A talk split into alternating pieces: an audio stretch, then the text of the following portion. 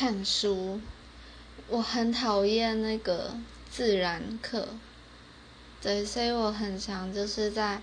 国文跟数学以外的课看课外书，然后老师就会很头痛，对，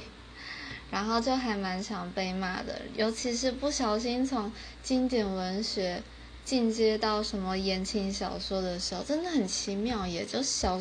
小五、小六是在看那个言情小说，超怪的。而且我一开始明明就是在看文言文版的《红楼梦》，或者是一些希腊神话相关的故事，完全搞不懂中间发生了什么化学变化。